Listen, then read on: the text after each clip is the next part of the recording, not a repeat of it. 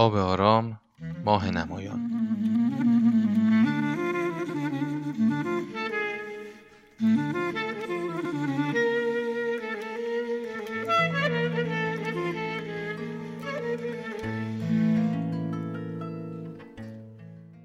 مرد جوانی بود که با شور و جدیت معنویت را جستجو می کرد.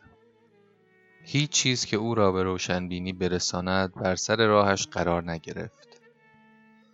به جنگل، کوهستان و رودخانه سفر کرد تا عزلت نشینی را برگزیند. دیرها، صومعه ها، استادها و فرزانگان بلند مرتبه را جستجو کرد.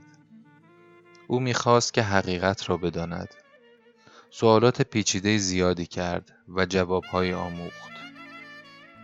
مدتی در سکوت خود استوار باقی ماند تا اینکه یک رهرو مهربان سوال را منحرف کرد. رهرو گفت من چیزی نمی‌دانم.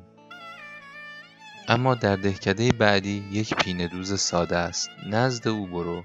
با او باش. او را تماشا کن. اما هیچ سوال معنوی از او نکن. او حقایق عظیمی را برای تو برملا می کند و بدین ترتیب مرد جوان به شاگردی او رفت هرگز سوال معنوی از او نپرسید و پین دوز هرگز از موضوعاتی صحبت نکرد کفش ها وارد می شدند و کفش ها بیرون می رفتند. تمام روز آنها کار می کردند. عصرها بیرون می نشستند و ستاره ها را تماشا می کردند. بعد از چندین سال پین دوز درگذشت.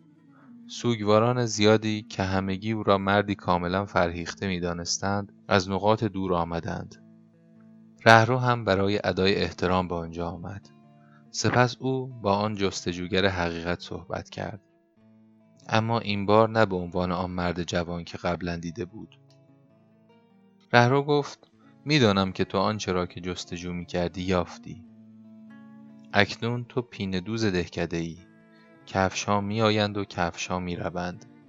شاید روزی یک مرد جوانی را نزد تو بفرستم. او به دنبال حقیقت خواهد بود. بگذار با تو کار کند. هیچ چیز معنوی به او نگو.